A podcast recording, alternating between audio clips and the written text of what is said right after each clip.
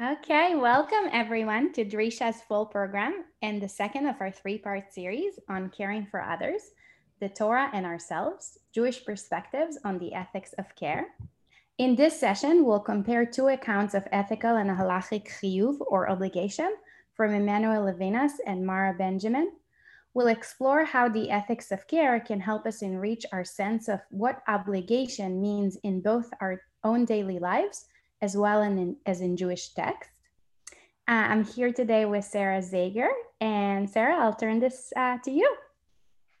Thank you so much. Um, I'm really excited to be learning with you all for a second session and welcome if there's anybody who's just joining us for part two. Um, so as, as Evie said, our, our job for today is to sort of compare two models of obligation, both ethical obligation, and kind of by the end, we'll, we'll sort of pivot back around to thinking more about halachic obligation. Um, and ethics of care will sort of be in the background of our, our reframing of what, what obligation is. Um, last week, we sort of set up the ethics of care as a critique of conventional philosophical approaches to thinking about what ethics is or what ethics is about.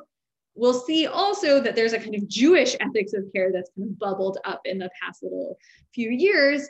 Um, and that Jewish ethics, Jewish version of an ethics of care is targeted often at a sort of particular model of thinking about ethics in Jewish philosophy. So what I want to do today is introduce you to that model and then introduce you to the care ethical critique of it.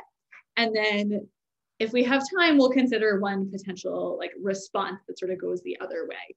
Um, responding against against the care ethicist. So that's we're just going to kind of trace this arc throughout and and um, hopefully it will actually help us reframe some text that we saw last week and will sort of get us ready to look at some text that we're going to see next week. So without further ado, um, I want to spend just a couple minutes introducing you to my friend Emmanuel Levinas before we uh, spend some time thinking about his philosophy. So Levinas was a naturalized French citizen um, who in 1940 was captured by German troops while working as a translator. He then spent the rest of the war in a prisoner of war camp. And that's actually where his philosophical approach and actually his, his sense of what ethics is came from um, in his prison notebooks. That's sort of where he gives his first ethical view. Um, and after the war, Levinas works in a kind of series of strange jobs some in academia, some sort of academic adjacent, more in the Jewish community. And he also develops a stronger interest in Jewish texts. He studies under this like kind of uh, enigmatic figure named Monsieur Chouchani, who um, often didn't reveal his his real name or his real identity. Scholars have done some work to dig it out, but nobody really knew who he was. Um, he taught Talmud to the likes of Elie Wiesel and all kinds of other people. He would sort of show up at a moment's notice, demand to teach, and then slink away in the night. He was a really odd guy.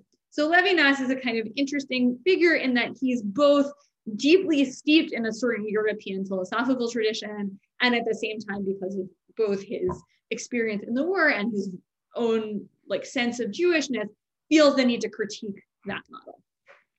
So in order to see that, I'm going to share screen and we're going to see um, a delightful little picture, which I have for you. Everybody see the screen?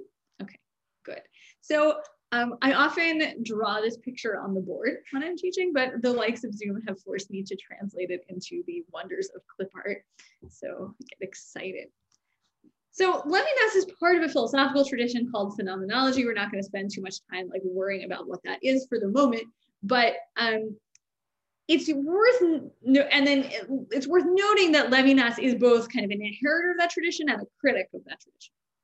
So in order to see how that works, I want you to look at this little picture, which gives you a sense of what's the philosophical issue at hand. So the classical phenomenologists are interested in a very old school philosophical question that goes all the way back, at least to Descartes, but even back further, which is a very simple question, which is hard to demonstrate on Zoom because everything is virtual and weird.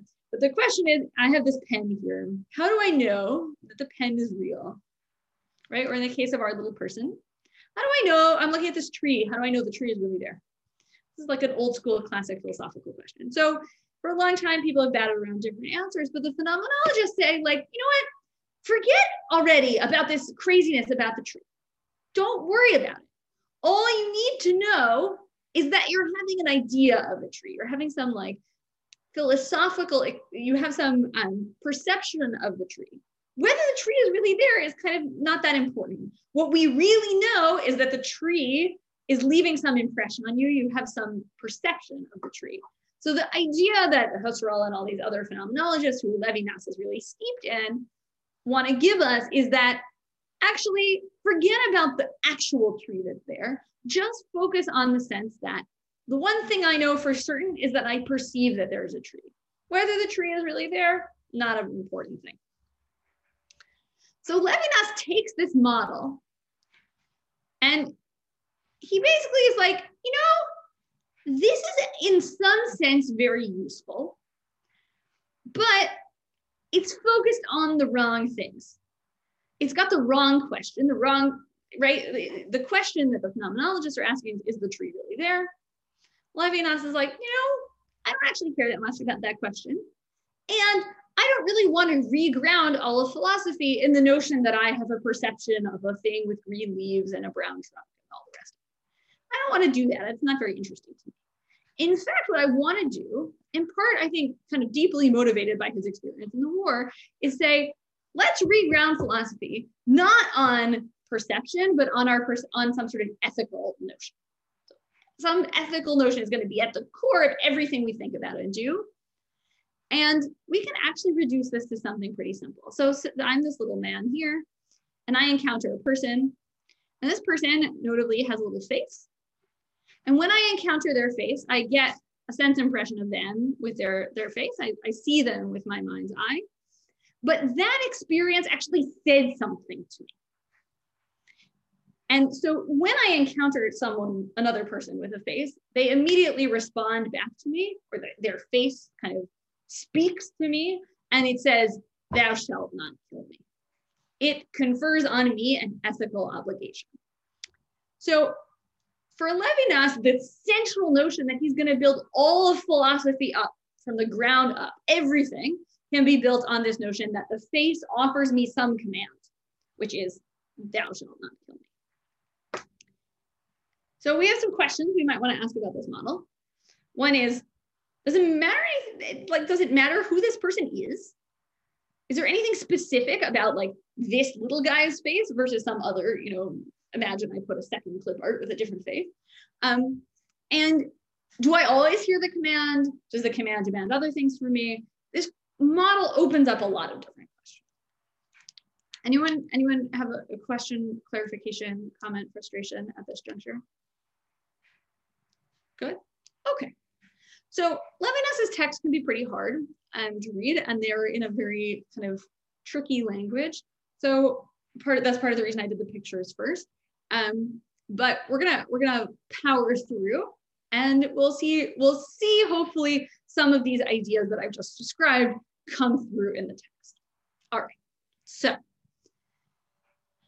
here is this is an excerpt from his his kind of main work, Totality and Infinity. All right. The face resists possession, resists my powers. So I, I forgot to say one other question that we should have, have in mind is what is it about the face of another person that issues this command that says don't kill me like how does that actually work? What what what about the face makes this happen? This passage helps us helps us understand that a little bit. All right. So the face resists possession, resists my powers. In its epiphany, we'll come back to that word, in its expression, the sensible, still graspable, turns into total resistance to the grasp. Okay, let's like pause for a minute. The basic idea is, right, that anytime I try to grasp someone's face or someone's sense of who they are, let's say, I, I always fail. This mutation can occur only by the opening of a new dimension. The, for the resistance to the grasp is not produced as an insurmountable resistance, like the hardness of a rock against which the effort of the hand comes to naught. It's not that I keep trying to understand the person, I keep trying to understand them, I keep trying, and there's no movement. Instead, there is some movement. um, like the remoteness of a star, star in the immense, immensity of space. The expression the face introduces to the world does not defy the feebleness of my powers, but my ability for power. Whew, okay, what is he saying there?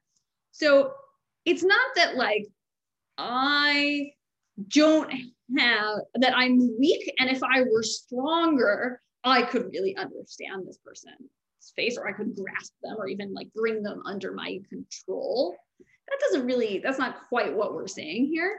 Rather, it's that my ability to act with power over another person is called into question by the presence of that person. Now, I think we should be like a little bit like there's something very compelling about this, something that sounds sort of familiar. It's like as soon as I encounter another person, then I start to wonder whether I can really control them. But you might also be worried about this account because you might say, well, no, when I encounter another person, it doesn't lead me to think that I don't have the ability to exercise power them over them. In fact, that happens all the time. All, all the time people encounter other people and they exercise power over them. Sometimes for good and sometimes for ill, right? Okay, so I, it's worth seeing that he thinks that there's a kind of absoluteness about this that, that we might want to question. The face, still a thing among things, breaks through the form that nevertheless delimits it. In other words, it just it goes beyond just like the physical features of a face itself. This means concretely the face speaks to me and thereby invites me to a relation incommensurate with a power exercised, be it enjoyment or knowledge. So whenever I encounter another person, that person sort of invites me into a relationship with them that exceeds my ability to control it. That I think unlike the previous statement, is sort of easier to relate to, right? The idea that like when I'm in a relationship with another person, they they invite me into something that I don't have full agency over. I have some, I can affect the relationship in various ways, but they also have to do work and they also affect the relationship. Okay, now we're gonna do what Levinas does, which is sort of amp everything up a million degrees because we thought we were having a story about like human relationship, but now all of a sudden things have taken a dark, dark and frightening turn. Here we go. To kill is not to dominate, but to annihilate. I think meaning to, when you kill someone, you don't try to control them. You just get rid of them altogether. Murder exercises a power over that escaped power, i.e., once you kill the person, you're no longer exercising power over them. They're just gone.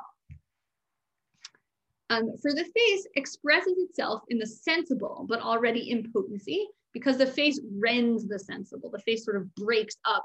Like the sensible is a great word for just like things you can see with your eyes. Let's leave it at that. The alternity and alternity and alterity are both words we're going to think about a lot. They just mean how different something is from me. So for Levinas, the other is the most different anything could possibly be. So then anytime that I'm in this like little relation with there's me and there's this person. This person is maximally different from me. That might be kind of strange initially, right? Because you might, so it, it's worth seeing that like a lot of kind of ethical visions are based on a commonality between human beings. There's a way in which for Levinas is the opposite. It's like the tremendous distance between human beings is actually what, what leads us to, to hold our ethical views. Okay. I can wish to kill only an existent, absolutely independent, i.e., only something that really is totally separate from me. If it were part of me, I wouldn't wish to kill it or annihilate it. At least he imagines. Whether this leaves out certain kinds of experiences, we could, we might, we might say, um, which exceeds my powers infinitely, and therefore does not oppose them, but paralyzes the very power of power. The other is the sole being I can wish to kill. So that's going to set up how we get the idea that what the, the face of the other says to us is don't kill me. Because already the other is the only being I could wish to kill. And there's something about the other that exceeds my grasp that I want to kind of connect to, but I can't quite get close enough. All right, now, now things get even more, more complicated. The other who can sovereignly say no to me, i.e., the other can just say, oh, I don't want this, right? is exposed to the point of the sword or the revolver's bullet and the whole unshakable firmness of his core itself, don't worry about that part, um, that intransigent no, he opposes its obliter is obliterated because the word or the bullet has touched the ventricles or auricles of his heart. So when I, when my sort of sphere of power, let's say that's something close to the bullet or the sword, starts to impede on some other person, they can say, no, get away from me. And that already kind of calls into question our, our relationship. But he can oppose to me a struggle that is that is opposed to the force that strikes him, not a force of resistance, but the very unforeseeableness of his action. So it might be that the person can respond, and right, if I try to like physically force someone to do something, they can push back. That's one kind of reaction. But what Levinas is actually talking about is something even that's like much kind of deeper and more in your kishkas, which is, wait, what, what is kind of, I don't know what's, how someone's going to react. So even if I am exerting all of the power that I can muster, and it's actually more power than the other person might have, nonetheless, I actually am in a position of weakness in a certain way because I don't know how that person's going to react. Even if like their only options are to sort of fight back feebly and lose or not fight back at all, still I don't know what's going to happen. So that kind of puts me at a, at a disadvantage. Okay. Um, he thus opposes me not a greater force, not some superlative of power, but precisely the infinity of his transcendence.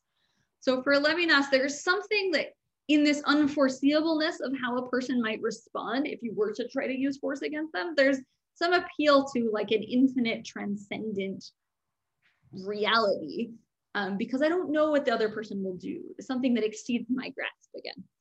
This infinity, stronger than murder, already resists us in his face.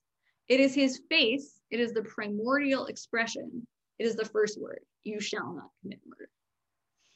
So this should give you some sense of like how we ended up with this story where as soon as you see another person, their face says to you, don't kill me. There's something about an interaction with another person that elicits this desire to get to know them and maybe even potentially to control them. But at the same time, there's they, I can't predict what they're going to do. And so there's something that always is going to exceed my grasp. and they're going to say, don't kill me. Because if you kill them, that's the one thing that will stop this unpredictability. Okay. So what do we need to take out of this in order to understand the care ethical critique that we're going to look at? For Levinas, right, notice what doesn't show up in this passage. Any specific people is one. Any kind of identifying features that those that person might have any specific needs that you as the other might be responding to, right? So it's not like, oh, well, when you encounter a person in need, you need to help them, right? Something that should be familiar to us from all kinds of Jewish Jewish sources as well as other places. You don't see any of that. What you see is just the most bare bones reality of what it needs to confront another person, which is they have this kind of facial feature and they are not, I can't predict what they're going to do. That's basically all you need for Levinas to start that ethical program. So on the one hand, this is super appealing because it means you don't need all of these other features of a person in order to say that you owe them an ethical debt to not kill them and then eventually for Levinas you you owe them everything basically to protect them. Because it doesn't matter who the person is and it doesn't matter who you are and it doesn't matter all the exigent circumstances. So in a certain way this is very appealing because it just it puts ethics always at the very center of the conversation. No matter what you do right? The, thou shalt not kill me is the fundamental first you know first feature first philosophy first concept that we have the most important thing on the other hand you might start to worry wait a minute. But like, what about different kinds of people with different kinds of faces and different kinds of needs. And what if actually like thou shalt not kill me is not sufficient? We need all kinds of other ways to structure our relationships. All of this is kind of comes out of Levinas's account, but isn't really fully answered. At least for the moment let's say that. And then by the end of the class if you still if you still think that we'll, we'll give you some sources to kind of complicate that picture. But for the moment right we don't see this is all very like super abstract philosophical language. We don't see much of the stuff of daily life here. Enter Moriva Rebbe, Mara Benjamin, um, you know, a, a, a wonderful uh, a wonderful contemporary scholar who actually learned in the Drisha Scholar Circle back in the day when that was that was a thing that happened. Um, and she has a wonderful book called The Obligated Self, Maternal Subjectivity and Jewish Thought, which you should all go out and read all of because it's truly wonderful. Um, but in it, she gives a different account of what it means to be ethically obligated to another person. And that account is grounded for her in her experience of caring for her young children um, and she she is very much schooled in the philosophical tradition of Levinas and, and Rosenzweig and other other people sort of in that that uh, 20th century Jewish philosophical crew, but she's worried about what they have to say. And so I want to I want to read what what her worry is, and then spend some time thinking about whether we think that worry is is convincing or important, and in what ways. Okay, so here, here is Benjamin explaining what she thinks Levinas is doing, which is helpful for us already in case we want some further clarity on that, and then explaining what she thinks the problem is. Okay. The face of the other, Levinas writes, imposes itself precisely, precisely by appealing to me with its destitution and nudity, its hunger, without my being able to be deaf to the appeal right? There when i see the other they already make the claim on me. There's nothing i can do to to run the other way. The other solicits me yet also stands above me. So we didn't really talk about this specifically but levinas remember i said there's this sense that the other is maximally different from us? He actually kind of builds on some theological language to say that that means the other is actually like above me in some some fundamental way as it were, with an extreme and irreducible moral authority, what Levinas calls infinity. Okay, so far so familiar. This infinity, stronger than murder, we just had this sentence, already resists us in, in his face, is his face is the primordial expression, the first word, you shall not commit murder. Okay, this primordial command, as Levinas suggests, issues from the face of the other, who will always remain utterly other to me. So, right, the other is maximally different. They other issues this command. Notice the command language and even the kind of biblical sounding of thou shalt not kill. Levinas wants you to hear that. Like it's not an accident. All right. The command to not not to murder is a command not to obliterate the ethical demand that the other makes by his presence. So far, so good. Sounds familiar. Now she's going to say, wait a minute this doesn't match actually one of the core experiences of how she imagined how she has sort of like learned to think about ethics but also how like human beings interact with one another on an ethical plane which is the experience of a parent caring for a child. Okay. Yet if the alterity remember i i said alterity is a word we're going to come back to and it's a word that just means like the difference between two people okay, the alterity of my child cannot be, be apprehended without the backdrop of the familiar and vice versa. So if I want to understand, and she does a good job of talking talking about this in more detail in the book. If I want to understand my child, one of the things that that parents often do is actually recognize their sim- similarities to the child, whether they be physical similarities, similarities in mannerisms, patterns of speech, behavior. And the, the parent will actually kind of dramatize that for the kid, and then the kid will sort of parrot it back, and there's a kind of dynamic that goes on. And so she says, Well, if I want to understand the ethical demands on me made on made on me by my child, one of the things I actually have to do is recognize the ways in which there's they're literally familiar, right? They're part of my family, but they're also they're similar to me. They they appear similar all kinds of ways. And vice versa. Okay, so right, they the kid's similar to me, I'm similar to the kid. So too might me say that the command my child issues and the responsibility I have toward her can only be comprehended through intimacy. Right? So it can't be that the real ethical claim that's like at the core here is some diff claim about the distance between me and the other. Because actually for a child like the child demands that i like trans like violate that distance between me and the kid all the time both in a f- just direct physical way right? Like i have to kind of invade the kid's space all the time order to take care of them all those kinds of things. Um, but also just that there's a kind of deep like intimate physical and emotional connection between parent and child that is central to the ethical relation. So don't go and tell me that this whole thing is about distance between me and the other and separation and height and all this stuff. It doesn't make sense. It doesn't match up with what it actually means to be in an intimate relation with a kid.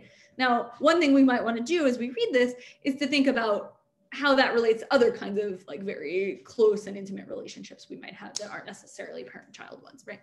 So friend, even very close friends, other kinds of family relationships siblings, etc. All right, my child's first word in Levinas's existential ethical sense may indeed be, thou shalt not commit murder. Yet this single existential commandment emerges as a multiple times daily command, in quotes, to locate difference, that mysterious thing that's always behind my grasp, within the familiar.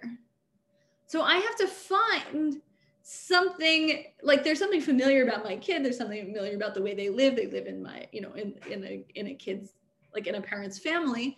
But when the child is making an ethical demand on me that ethical demand is always situated in our kind of closeness and there may be difference within that closeness but it's sort of closeness is kind of fundamental children's needs and abilities can be plotted in the abstract but the distinctive needs of any given child determines the command she issues. This is actually, in a certain way, the core of the critique and the most powerful part of it, this sentence. And it, it's sort of, it's lost in this framing, but we'll see in, in the, the text we're gonna look at in a few minutes, it's even more powerful. The idea is you're, the kid can't issue a general command that's like, don't murder, because in fact, the child's command is like, feed me right now not like don't commit murder as a kind of general principle. If there's actually some, there's an urgency and an intimacy to like what they need. It's, it's a very kind of embodied, immediate set of things that needs to be dealt with. Okay, the specific command can only be heard in the immediacy of one particular child at a particular moment, right? So the kid can demand that they need one thing now and another thing, you know, an hour down the line that may be completely opposite or something. So there's a specificity that's specific to the time and specific to the child that Benjamin thinks is missing in Levinas's story of obligation, but needs to be totally built into how we think about ethics from the start. Okay. It's worth actually, before we go on, it's worth thinking a little bit about kind of what are the advantages and disadvantages here. So on the one hand, right, we might say, oh, this is very appealing because it lets us take account of people's very specific needs that might differ over time and place. And it's more connected to our, our particular universe. But on the other hand, interpreting what these particular needs are for particular people gets messy right as, as any of you can attest for a child like figuring out like what is actually best for the kid is not always a simple question but in fact, figuring out what's best for adults is not simple either. And so, if you take this ethical view really seriously, it's going to be very tricky to figure out exactly what is kind of what is really demanded of you ethically.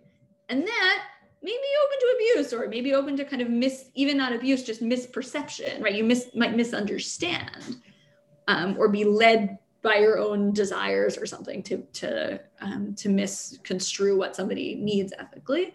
And then you might be better off with just like the core command this is the rule do not murder. Not there's this command now and this command later. Okay.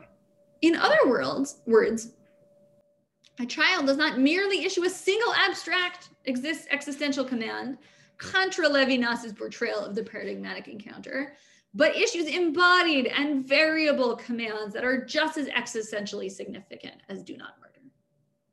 There's a lot writing on just as, as existentially significant, right? It's not just, oh, well, like feed me right now is just something we got to deal with because otherwise things are going to be messy. It's actually like as deeply important for our philosophy and for our sense of what what what is ethical to do the kid saying i need this right now or the kid just yelling and trying to convince you that that's what they need etc is in fact as important.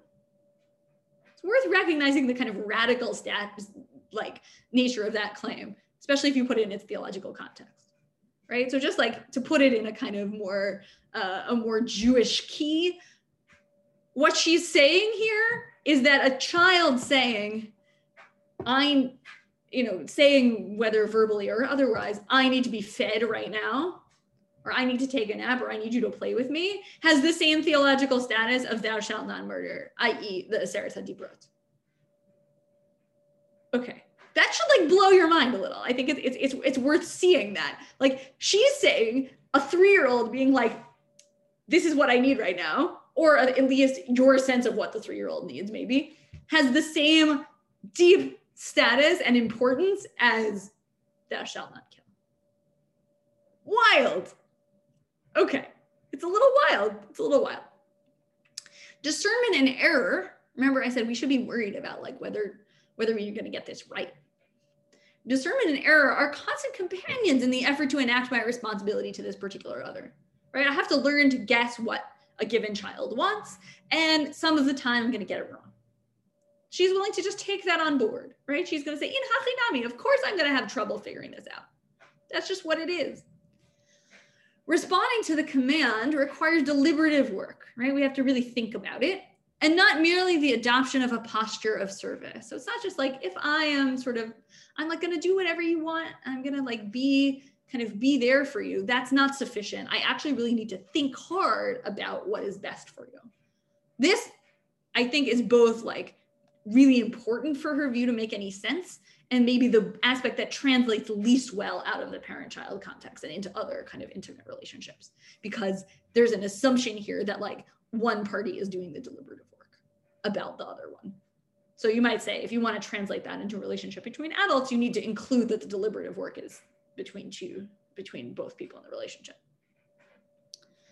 okay responsibility need not derive only from radical alterity, right? From being maximally different from someone else, but can emerge as the inevitable result of my participation and thus my implication in the embedded experience of the world, my child, and of the world of my child and of the world we share together as soon as I'm in the world of my child, I'm sort of caught up in this whole complex of things. And there's sort of nothing actually that that that that's enough to bring me into this ethical orbit and to make the ethical demands that that child makes on me have the same like existential status as you know to put it in the strongest possible terms like the voice of god on sinai right that's like Okay, I want to pause there um, for questions, comments, confusions, frustrations, deep excitement. Avigail, I see you have a hand. I do. Hi. Um, Hello. Okay. I knew in my head I had a question and then I had a comment, and now I only remember the comment, which I know is like a little rude. Um, it's all good. So it seems like Mara Benjamin actually has two pieces, right? There's the intimacy and there's the specificity, and she sort of elides those, but it seems like those are actually really importantly different.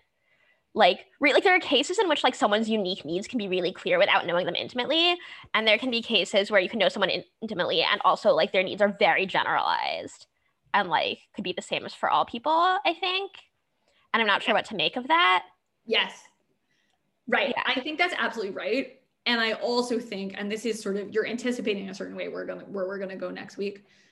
I am so there's two claims being made here, at least in this, not in this passage, but in general, and and we'll see some evidence of this later, but um, there's a claim that there's something where Levinas goes wrong because he's not concrete enough, which I think is sort of the specificity claim.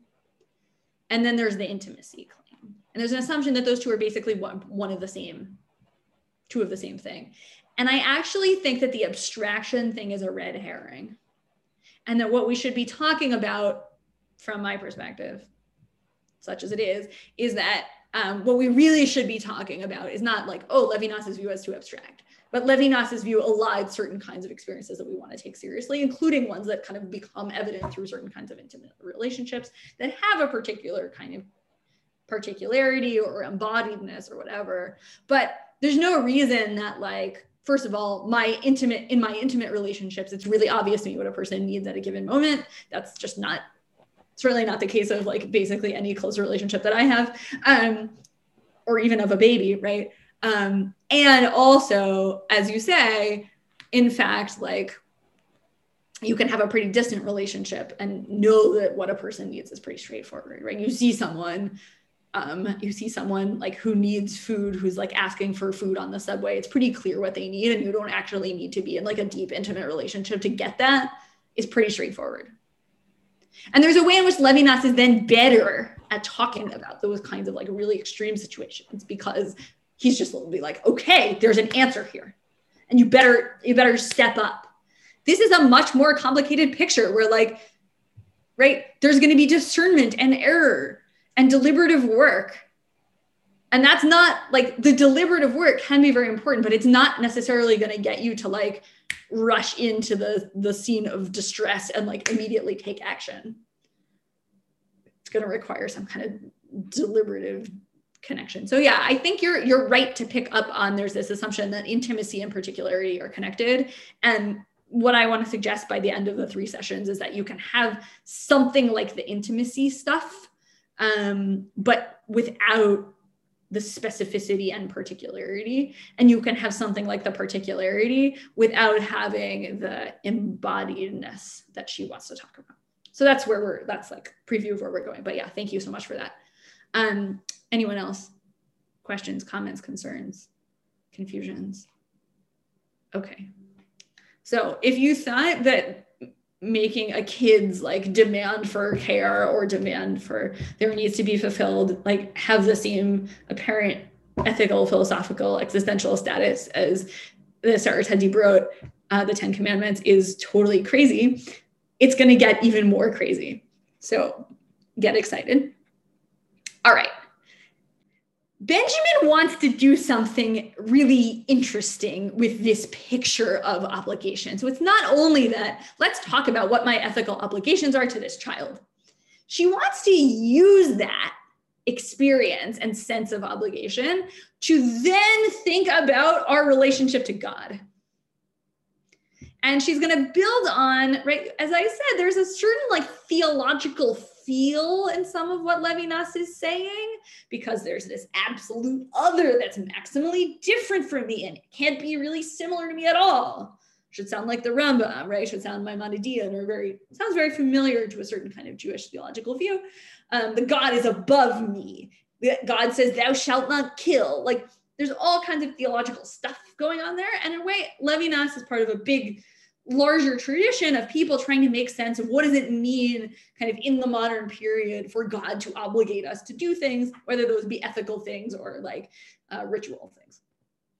Or some netherworld combination. In fact i don't think that those two are as separable as people make them out to be but that's a that's a subject for after the shiur is over. Okay so she's going to say look you don't have to go to like all this stuff about first philosophy and all of these kind of crazy things to understand what obligation is and why it could make sense in modernity. In fact, there's obligation all around you. There's obligation that's built in to your very existence as in like parent-child relationships. So you don't need to go to like some crazy philosophical view to like come up with a philosophy of halacha that lets you make sense of like how can God obligate me to do things. In fact, We've already got that, and it's the obligation that a parent has to a child. So here we go. Maternal experience of caregiving as love illuminates God's love for Israel and Israel's response in the performance of mitzvot. Maternity offers, in this way, a corrective in a culture that defines love as strictly an involuntary emotion, as irrational and therefore radically uncontrollable.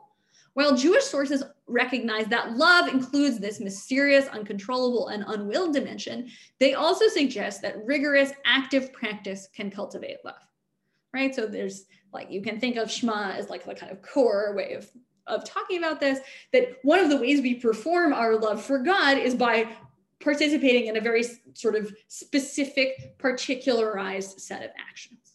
And that, in a certain way, is not that dissimilar from the kinds of deep, like uh, intimate, like uh, particularized care that she's imagining that you might have for for a child. Okay. So, parental. Oh, no. Thank you, Google Docs. Okay. Parental caregiving manifests this performative aspect of love. Most of the time, affect state is not the key factor that drives parents to attend to their children right? So one way to like translate this out of philosophy is is most of the time the reason that a parent takes care of their kid is not because they have some this like lovely warm and fuzzy feeling that they have all the time and they're like oh yes now i feel this warm and fuzzy feeling therefore i must take care of the child. Most people don't actually feel that way. No? Okay um, primal visceral love of one's child, as powerful as it can be, does not always, or perhaps even usually, tell a parent what to do vis a vis one's child any more than one's primal frustration or rage, right? Some of the time you're really frustrated. That also doesn't tell you what to do. You need to know. Okay, we're going to skip Sara Ruddick for the moment.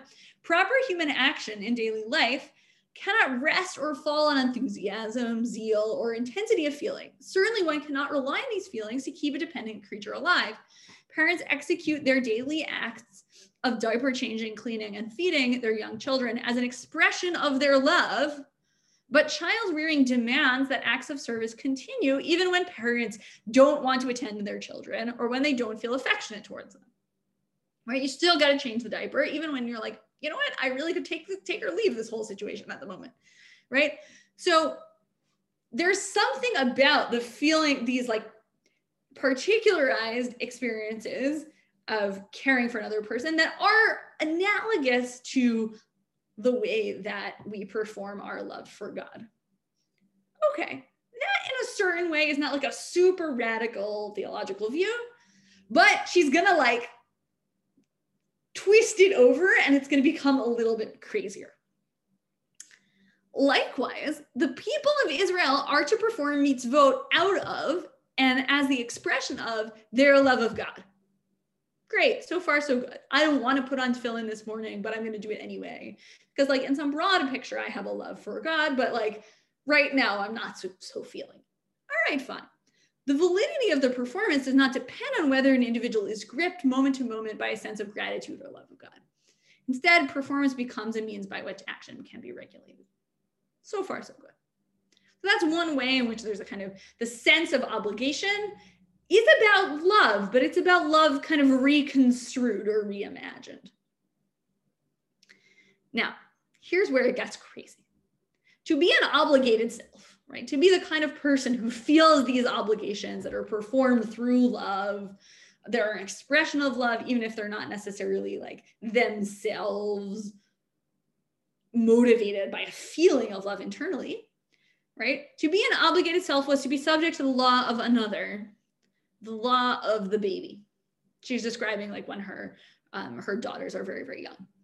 The law could not be fulfilled in abstract, right? This is the, the, the worry about abstraction, but only in active embodied material actions.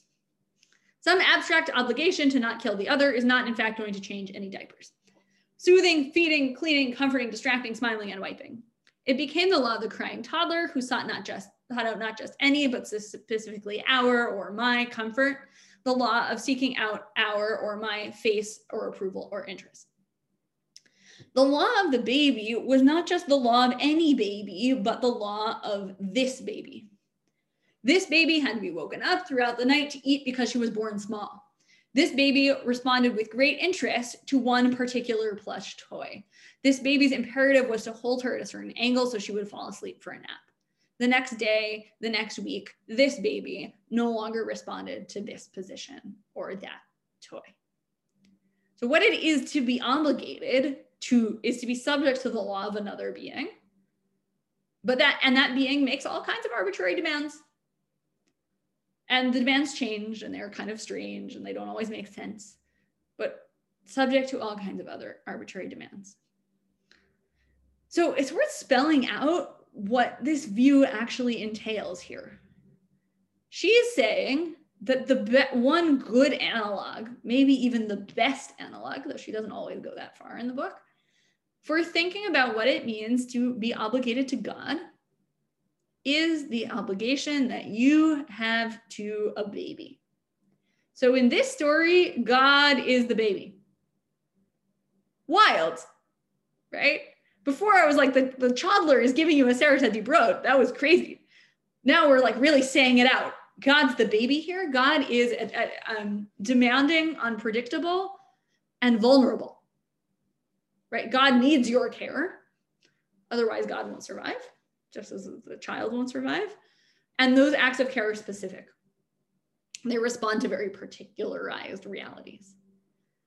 So it's worth just like sitting with that for a moment. I think it's both, um, it inverts all kinds of metaphors of thinking about God as a father figure as opposed to thinking of God as a as a child. Um, but it also brings into the fore in a way that like the, the kind of more philosophical care ethicists that we saw last week do, right? They, they wanted to make experiences have care the center of ethics. In a certain way, what Benjamin has done is say, not only am I going to make it the center of ethics, but I'm going to make it the center of theology and religious thought also. So I'm going to make my whole conception of what it means to be obligated to mitzvot. I'm going to build it around what does it mean to be subject to the law of the baby. I'd like to just pause there for a moment and see how people react to that view. It seemed like wonderful, plausible. You hate it, it's beautiful. None of the above. Anyone? Abigail? I mean, I think that like right, of what I think this is maybe one of the obvious critiques of Mara Benjamin's work, but I think this is actually very hard to extend beyond babies. Like some of what she says is like like like some of her book. I'm like, great, I can see how that would map to like a friendship or my relationship as a child to my parent or like any number of relationships. And this is like, as someone who has not had responsibility for a baby that is like my baby ever, like, I don't get it. Like, I can't, like, like, I'm like, right, like, like, I can think about like babysitting like a six month old for two hours. And that does not get at like what she's describing. And this feels yeah. actually like fundamentally like an experiential thing that's like very difficult to like, yeah, take out of this framework. Right. So, I mean, on the one hand, I want to say, like, yes, that's basically right. She, there's something about this experience that is kind of particular and can't be transferred. Um, and, you know, uh, there's a, a, philosopher named Laurie Paul who um, is uh, wrote a, an amazing paper called What You Can't Expect When You're Expecting. And she's a sort of hardcore epistemologist. And her question is, well, in fact, all of your preferences are kind of realigned when you become a parent. So it's impossible for you to decide what it would be like to actually be a parent because all of your preferences will change in a way that you can't expect.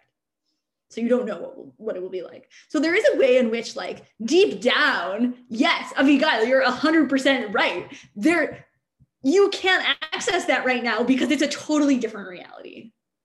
On the other hand, I don't want to go there that strongly because I think she Benjamin sort of sets herself up for for that as potentially a problem because if you really believe the kind of Laurie Paul story about child rearing and you believe that child this baby picture only really works if it's really a baby that's yours quote unquote let's let's like at least remember to flag the kind of yours language as potentially problematic.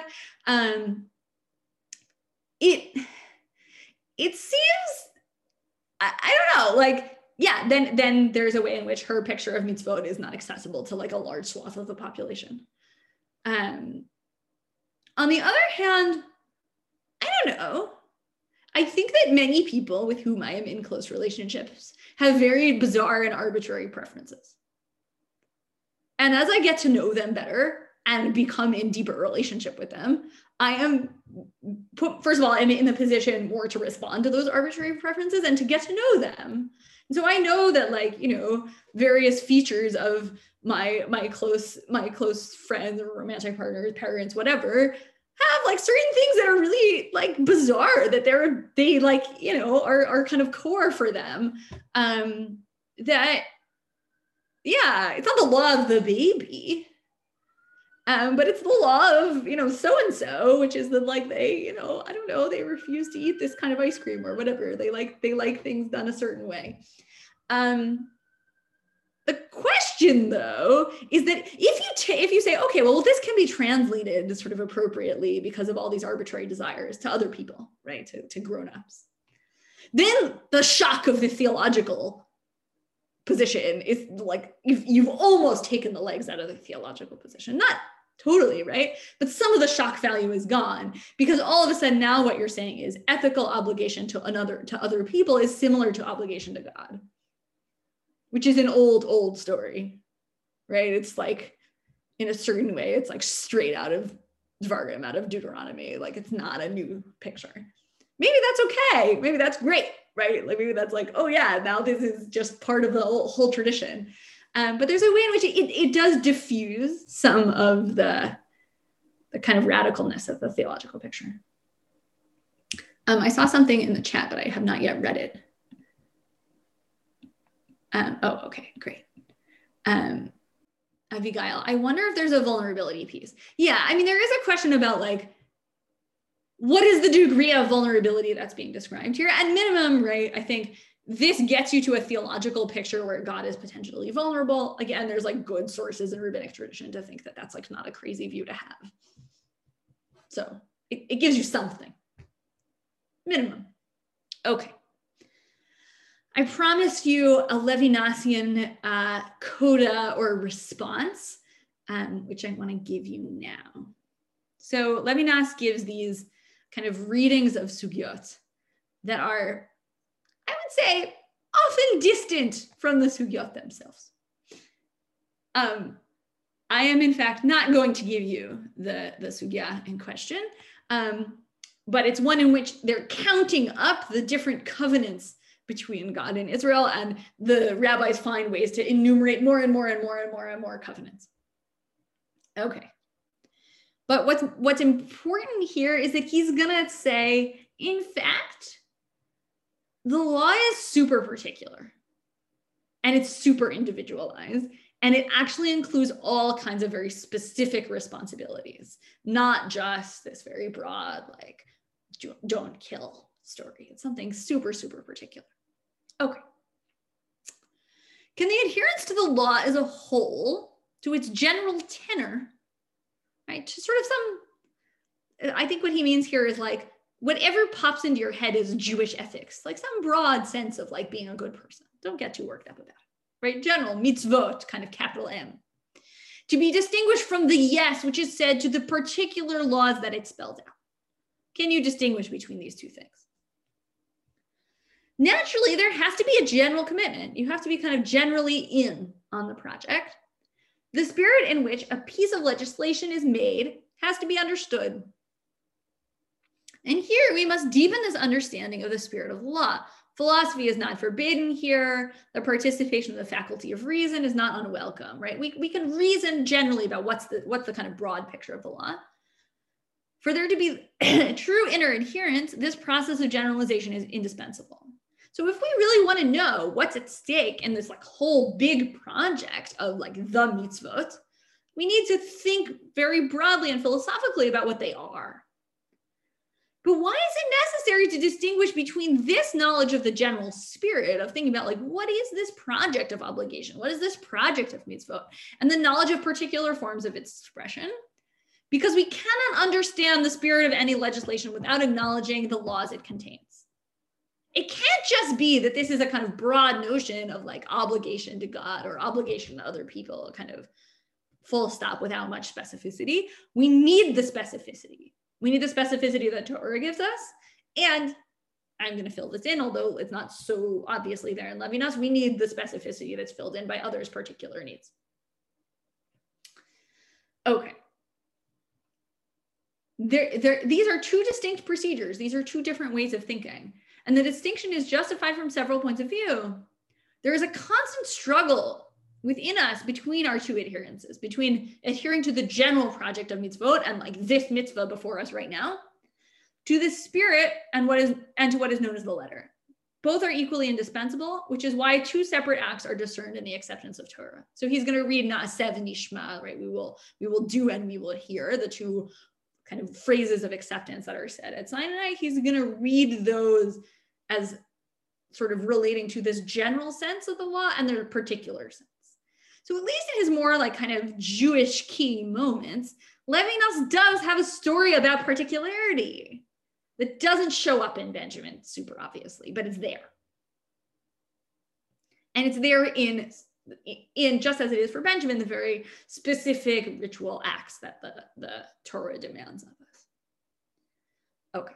There is a further reason why the particular should be seen as seen within the law, kind of capital L, as a principle which is independent of the universality of, of every particular that every particular law reflects.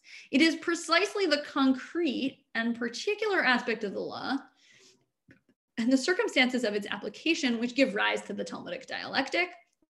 The oral law is a system of casuistry. So casuistry is just laws, legal discussions about particular cases. So for him, there's something special and important about the way that the Gemara obsesses over particular cases. So it's not like, don't go telling me that like the, the kind of conventional picture is one in which particularity is not highlighted. In fact, at least for Levinas, there's particularity all around this every time the Gemara brings up some insane, crazy case about like a very particular person whose very particular needs need to be accommodated by the law in a very specific way. Right, it is concerned with the passage from the general principle embodied in the law to its possible execution and its concrete effects. If this passage were simply deducible, if we could just figure it out just by looking at the law, the law in its particular form would not have demanded a separate adherence. We wouldn't need to think about this in two different ways. But the fact is that the general principles and generous principles can be inverted in the course of their application. So this is a subtle argument and it's a little confusing.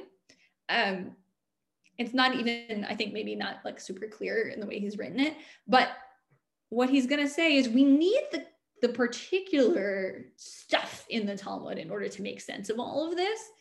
Um, and actually, we need it especially because if we just think in the general rule way or we just think in the specific way we we run the risk that they're kind of going to reverse places. We're going to get confused about what are the particular needs of a specific group or a specific person and what is kind of the broad picture. And we're going to get confused between the broad picture and what somebody what some specific thing really needs Okay, all generous thought, and I don't think he means generous as in sort of kind or giving. He means generous as in generates something. So something that's kind of big picture, broad, that produces something, is threatened by its own Stalinism. Whew, okay. If we think in big philosophical terms, we're liable to create things that are so broad that they take over. This is exactly the critique that the care ethicists are worried about right? They're worried that thought is going to take over the world. These like broad abstract concepts are going to take over our very particular lives. The great strength of the Talmud's casuistry is that the specific discipline which studies the particular case in order to identify the precise moment within it when the general principle is at risk of turning into its opposite, right? The risk in which some good religious impulse um, to you know kind of train somebody to to serve god in a particular way turns into a destructive impulse. We can think of cases like that. Um is at risk of turning it into its opposite. It surveys the general from the standpoint of the particular. This preserves us from ideology from sort of getting too entrenched in our general views. Ideology arises out of the generosity and a clarity of principle qualities which do not take into account the betrayal which lies in wait for this general principle at the moment of its application. So you have some general principle, and along comes some particular thing, and the particular doesn't fit the principle So all of a sudden now the principle is broken.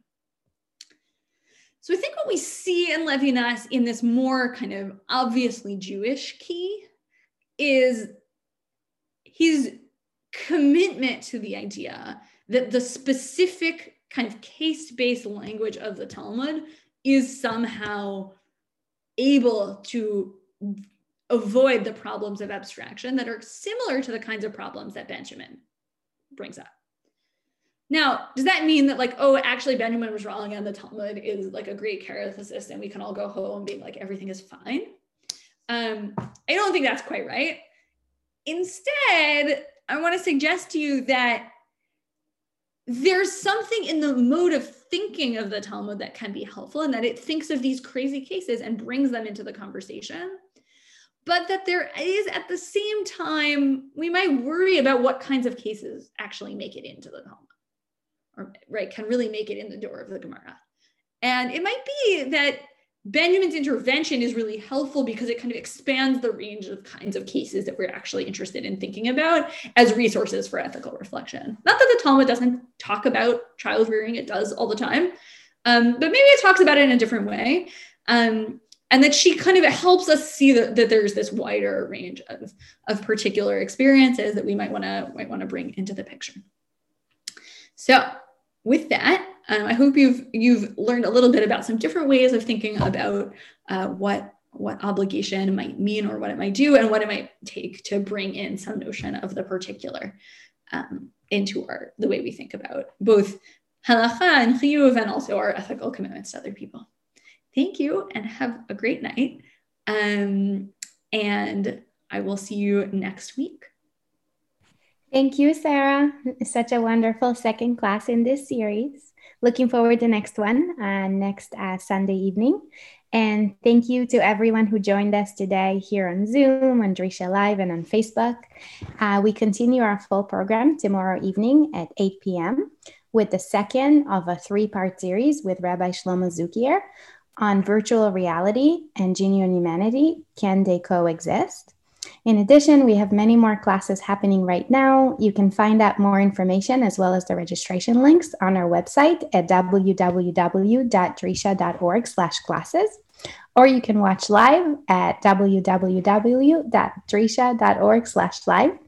Thank you again, Sarah, for this opportunity to learn with you uh, this evening. And again, to everyone who attended, uh, we hope to see you soon at one of our upcoming classes at Drisha. Thank Have you. a wonderful night, everyone. Thank you. Thank you, Sarah. Good night. Good night.